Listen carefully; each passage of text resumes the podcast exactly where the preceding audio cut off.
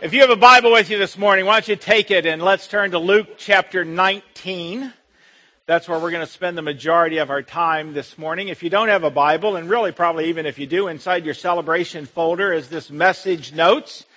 It's got all the passages that we'll look at and some fill in the blanks for you later on, some white space if um, you want to write something else down. So pull that out as well. Well, today we're going to conclude a series that uh, we did here at the end of uh, 2010 and now carrying over to this first weekend of 2011 on why. Why did Jesus come? And we saw first that Jesus came to destroy the works of the devil. 1 John chapter 3 verse 8, that the reason that the Son of God appeared was to destroy the devil's work. That Jesus' death on the cross and his resurrection from the dead defanged the enemy. And we now live in victory and freedom over sin because Jesus came. Aren't you glad? Then we saw not only that, but he came to glorify God. That by doing the hard thing, by being obedient all the way to the cross, God got the glory. And in the same way, when we do the hard thing, when we're obedient to God our Father, He gets the glory. Christmas Eve, we saw that Jesus came to take away sin. That like the scapegoat in the Old Testament, all of our sin were laid on, was laid on Him. And He carried them away. Last weekend, Pastor Claude also showed us that Jesus came to do the Father's will. His will was that of redeeming us. That Jesus was the bread of heaven who satisfies the hunger of our soul. And then finally, this weekend, we want to look at this last one that Jesus also came to seek and to save the lost. If you have Luke chapter 19 there in front of you, verse 10, that's our key verse. It says this For the Son of Man, Jesus, came to seek and save the lost. Jesus had a mission statement. And it was this, to seek out and to save spiritually lost people. That's what Jesus was all about. And it's what we need to be about as well. So as I was kind of thinking, well, how do we unpack this? How do we understand this? I thought, well, I guess it kind of starts with just, first of all, having to understand what we mean by lost. And what does it mean to be lost? If Jesus came to seek and to save the lost, what's it, what's it mean to be lost? And so I kind of thought of it this way. If you've ever been in your car and you've gotten lost, that ever happened to anybody? Happens to me all the time. I'm the last person in America without a GPS. You're in your car, you get lost. Well, what's that mean? It means this. It means you aren't where you want to be and you have no idea how to get there. Right? You got two problems, don't you? You aren't where you want to be, and you have no idea how to get there. Well, Jesus is saying that that is the condition of most people. They're lost. They aren't where they want to be, and they don't have any idea how to get there. Well, where is it we want to be? Where is it we're meant to be? Well, let's look at some other words of Jesus or some other teachings about Jesus. John chapter 1 verse 4 talking about Jesus, it says, in him was life. And that life was the light of all mankind. That that's where we're meant to be. We're, we're meant to be at the place of life. John chapter 10 verse 10, Jesus put it this way. He says, the thief comes only to steal and to kill and destroy. But I have come that they may have life. And then he adds this phrase, and have it to the full. You see, we are meant for more than another day, another dollar. We're meant for more than that. We're meant for more than just paying the mortgage and the electric bill. We're meant to have a full, meaningful life. Jesus puts it this way in another passage, John chapter 4, verse 14 from the message, a paraphrase, it puts it this way. Jesus says this, anyone who drinks the water that I give will never thirst, not ever. The water that I give will be an artesian spring within gushing fountains of endless life. We were meant for abundance, for fulfillment, for purpose, for joy, for endless life gushing from within us. And so think for a minute about the people you know. People that you work with, people that you live near, people that you go to school with, your friends. Think about this. Does that really describe them? Well, Jesus says that's what we're meant for for abundant, endless, joyous, fulfilling life. And isn't that what we all want? But you see, the problem is we're lost. We aren't where we want to be. And we have no idea how to get there. Well, Jesus says he came to save, to seek out people who were just like that, and to save them from their purposeless, unfulfilling existence. Well, Zacchaeus was just such a guy. And so we're going to read his story in Luke chapter 19 in the verses that precede verse 10. Maybe if you grew up in church, went to Sunday school, maybe you've heard about Zacchaeus' story. Maybe you even know a little song that you could sing. But we're not going to do that this morning. But let's look together. Let's unpack Zacchaeus' story in, in Luke chapter 19. Follow along with me. Verse 1. It says, Jesus entered Jericho and he was passing through. And a man was there by the name of Zacchaeus. There's our guy. It says he was a chief tax collector and he was wealthy. And he wanted to see who Jesus was but because he was short, he could not see over the crowd. Now, in these first few verses, we learn a few things about Zacchaeus. One of the things we learn is that he was a chief tax collector. That meant that he was hated. You know, the, the tax collectors were seen by their fellow Jews as the sellouts. Those are the ones who, who basically bargained with Rome to collect the taxes for Rome and get a share for themselves. They were hated. They were despised. He was not only a tax collector, but he was a big hoo-ha tax collector, right? He was a chief tax collector. He wasn't liked. His disliked, hated. All the tax collectors were. We also see that he was wealthy, that he had done quite well at this tax collecting thing.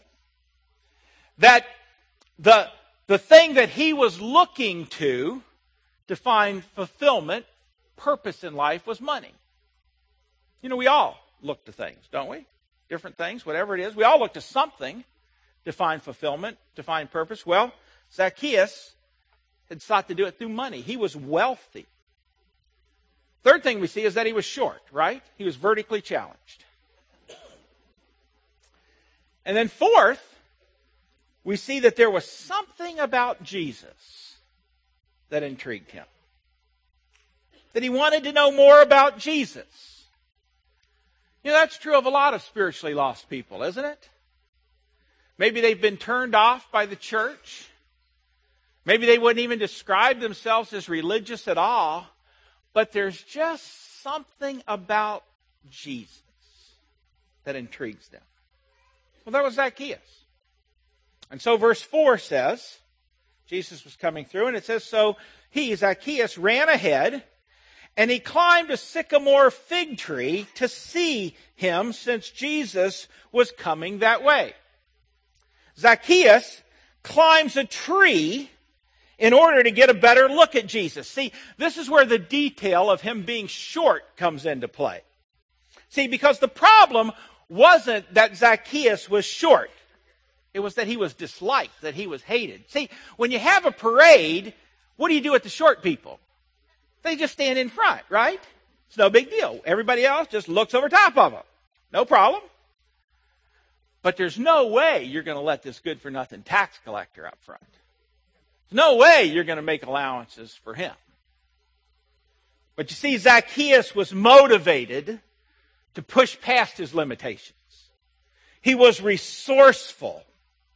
He was used to doing what it took to get what he wanted on his own, and so he climbs a tree. See, he was wealthy, but his wealth hasn't brought him abundant, endless, joyful, fulfilling life. He's lonely. He's friendless. And he's searching for more. And something tells him that what he's looking for is found in Jesus. So he climbs a tree. Verse 5 says that when Jesus reached the spot, that he looked up and he said to him, Zacchaeus, come down immediately. I must stay at your house today. And so he came down at once and he welcomed him gladly. Jesus stops and he specifically seeks out Zacchaeus. He knows his name. And Jesus extends himself to him. I mean, Jesus is the initiator here. Don't miss that. That's so important. Because you see, it's not enough to just sit in our churches and wait for people to come to us. Jesus initiates. Jesus starts the process with him. And you know, I think that's where it is that most of us who name the name of Christ drop the ball, truthfully. Because you see, what we do is we're waiting for non-Christians to initiate the process with us. But that's not what Jesus does. He's the one who initiates the process with this spiritually lost person. He is the initiator. Now, let me show you something from another place. Keep something here in Luke 19 because we're coming back. But look over just a few chapters to Luke chapter 5 because I think Jesus here gives us a really great picture, a great example of what it means, this, this aspect of initiating the process with spiritually lost people. Jesus does it here too with another guy in Luke chapter 5. I think it's such a fascinating thing that he does. It says this, chapter 1, or chapter 5, verse 1. It says, One day, as Jesus was standing by the lake of Gennesaret, the people were crowding around him and listening to the word of God. Jesus is teaching and a crowd starts to gather. They, more and more people come and they kind of gather around him, more and more of them. And it says, he saw, verse 2, at the water's edge, two boats left there by the fishermen who were washing their nets. Out of the corner of his eyes, he sees a couple boats over there with some fishermen who really weren't paying any attention. They were just doing their own thing. They were just washing their nets. And verse 3 says, he got into one of the boats, the one belonging to Simon, to Peter. Peter's not a Christian at this point. In fact, he's not interested. He's not paying any attention. He gets into Simon's boat and he asked him to put out a little from shore. And then he, Jesus, sat down and he taught the people from there. You see what's going on here? Jesus is teaching. And he sees that Peter isn't listening. And so what Jesus does is he gets in his boat. Isn't that interesting? See, you work with all sorts of people. You go to school with all sorts of people. You live near, next to all sorts of people who are spiritually lost. And they aren't paying any attention to Jesus. And what you're doing, what I tend to do, is we're waiting for them to initiate the process with us. But what we've got to do is we've got to figure out how to get into their boat. See, how to get them to start paying attention to us. You've got to be the one. I've got to be the one to initiate the contact. We've got to be the one to initiate the relationship. That's exactly what Jesus did here with Peter. And it's exactly what he does with Zacchaeus. Back in Luke chapter 19. Okay, flip back. Luke 19. And don't miss here, I think this is important too. When Jesus stops there underneath the tree, don't miss this. He knows Zacchaeus' name. Did you catch that? I, I think that's important because, you know, for a lot of us, that's where it needs to just start. We need to learn the names of the people who live around us. You know, we need to stop referring to that guy at work as the short guy who always wears the blue blazer. You know? Oh, what's his face? See, we, we've got to learn their names. Jesus knows Zacchaeus' name. And Jesus, here's what he does. He gets into Zacchaeus' boat by inviting himself to dinner at Zacchaeus' house. Now maybe you might want to try that with your neighbors. hey, I'm coming over for pizza tonight. Did I mention that earlier?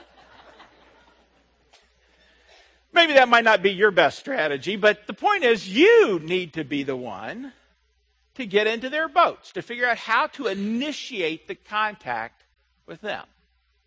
I remember coming home from church one Sunday and I was, um, there was a neighbor I'd been trying to build a relationship with, a non-Christian guy, and, and I noticed him out back raking his leaves. And I thought to myself, I don't want to rake leaves. I'm tired. I want to watch football. But the Holy Spirit said to me, hey, he's out raking leaves. And I remember pulling on my sweats and going over for a little bit and raking leaves with him. I have another neighbor that lives across the street from us now, and I've been trying to build a relationship with him, non-Christian guy. And, uh, you know, he, I don't think they smoke in the house, and so he'll be out in his driveway smoking. And that's a clue to me. Hey, he's out there smoking. It's a great chance to go over, to walk across the street because he's going to be there for a few minutes out in his driveway. It's a great situation to initiate contact with him, to build the relationship with him. I remember back when Janet was a stay at home mom. There was a neighbor that uh, she noticed who had a little girl about the size or about the age of Joanna when she was a little girl, and, and she would walk her daughter in a stroller. And Janet said, Hey, here's my chance. I'm going to go out and meet her. And then I'm going to start walking with her and pushing Joanna in a stroller too. To establish that relationship, to initiate that contact. See, I, again, I don't do it right all the time. I do it wrong most of the time.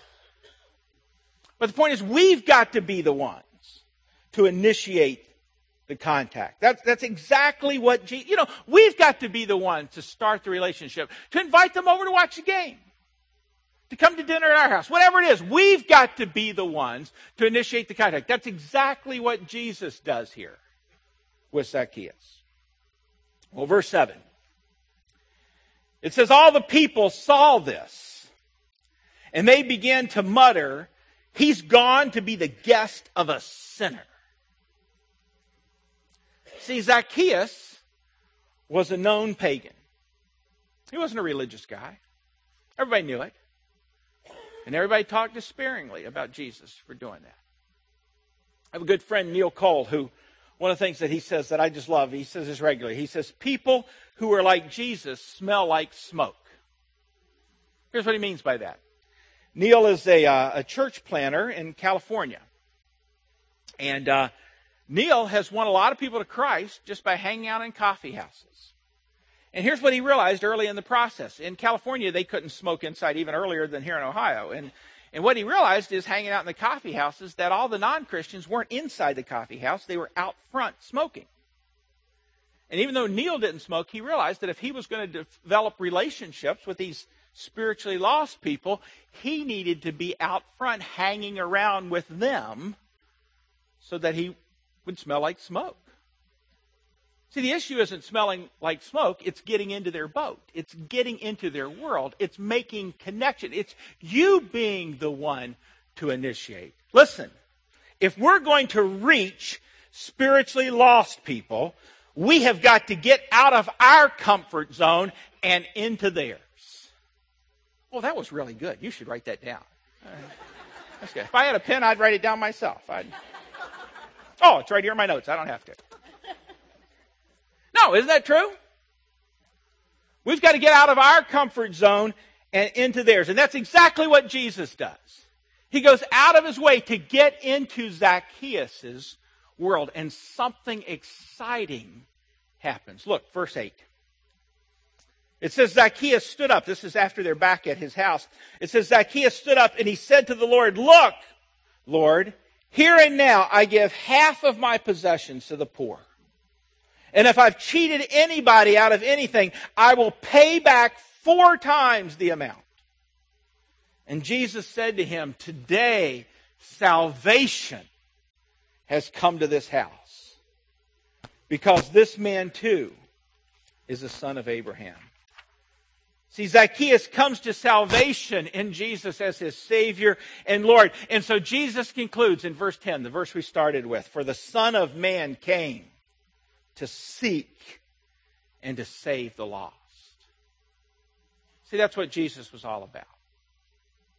And if we're going to be like Jesus, it's what we need to be about as well. So, turn your notes over if you want. A couple things. What, what, what's this got to do with us? 2011, what's this got to do with us? I think a couple of quick points. Here's the first is that spiritually lost people matter to Jesus. And they ought to matter to us. They ought to matter to us. I mean, listen to me. Forget about witnessing. Forget about any of that part. It just starts with caring, with being burdened about it. That people all around you and me are going to spend an eternity in hell. I mean, does that reality grip you on a regular basis? I mean, does it bother you to know that that's true about that guy whose locker is next to you at school? Or that woman who, whose desk butts up against yours at work? That's true about her.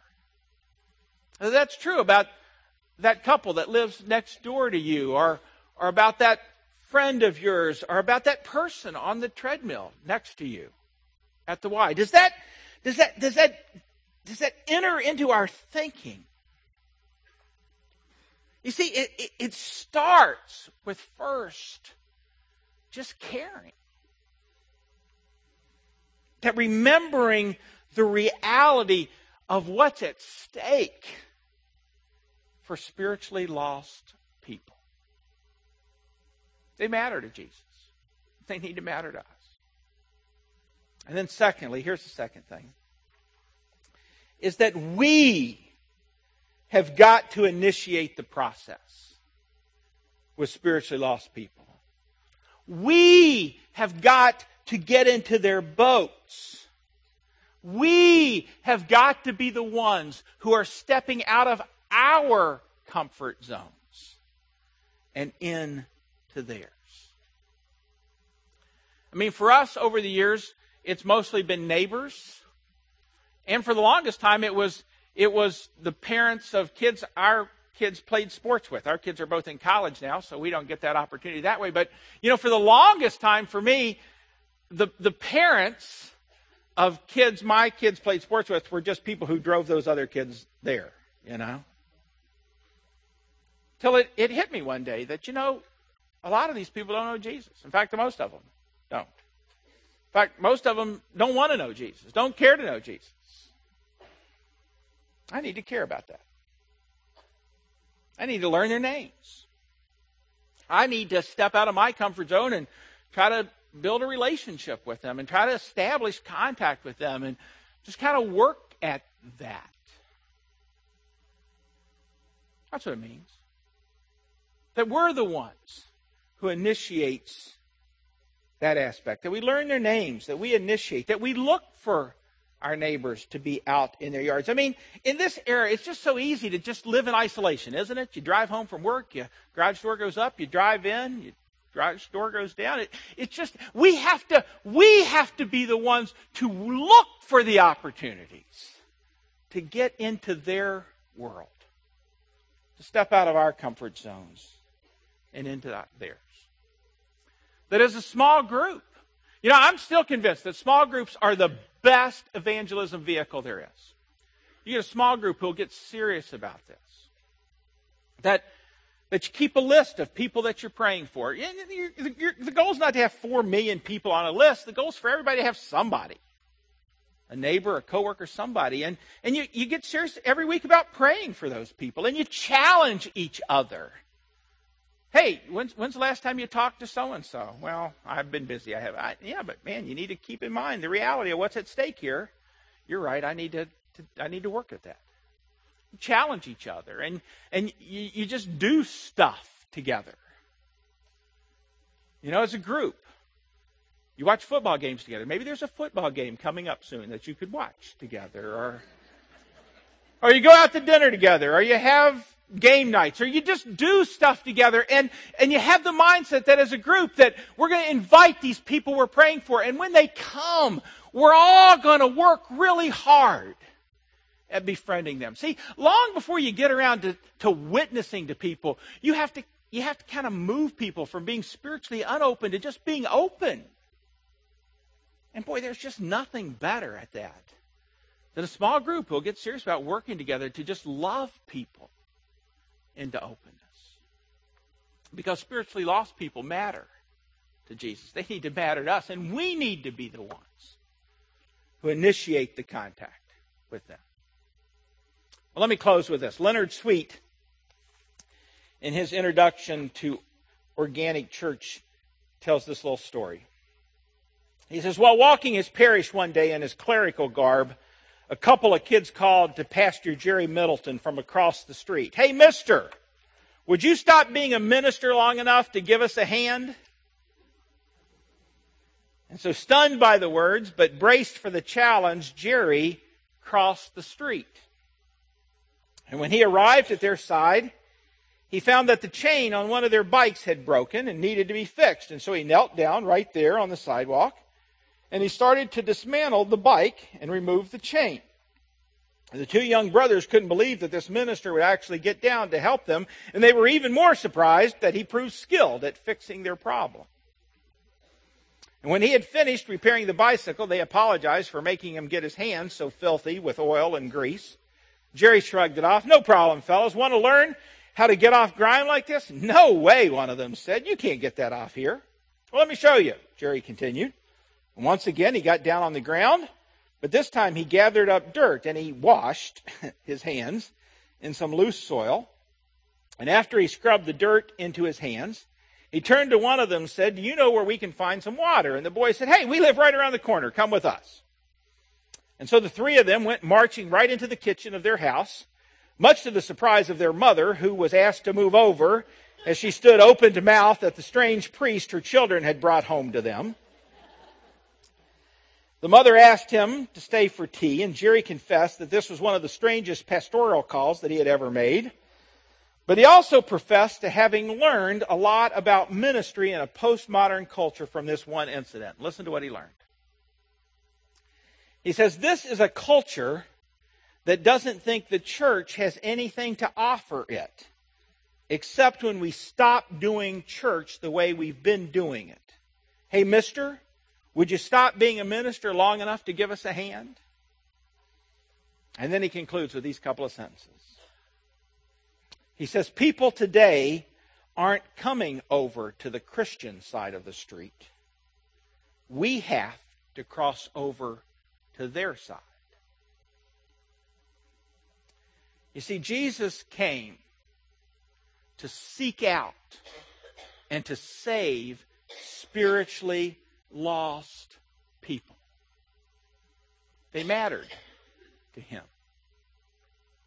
And he crossed the street of time and eternity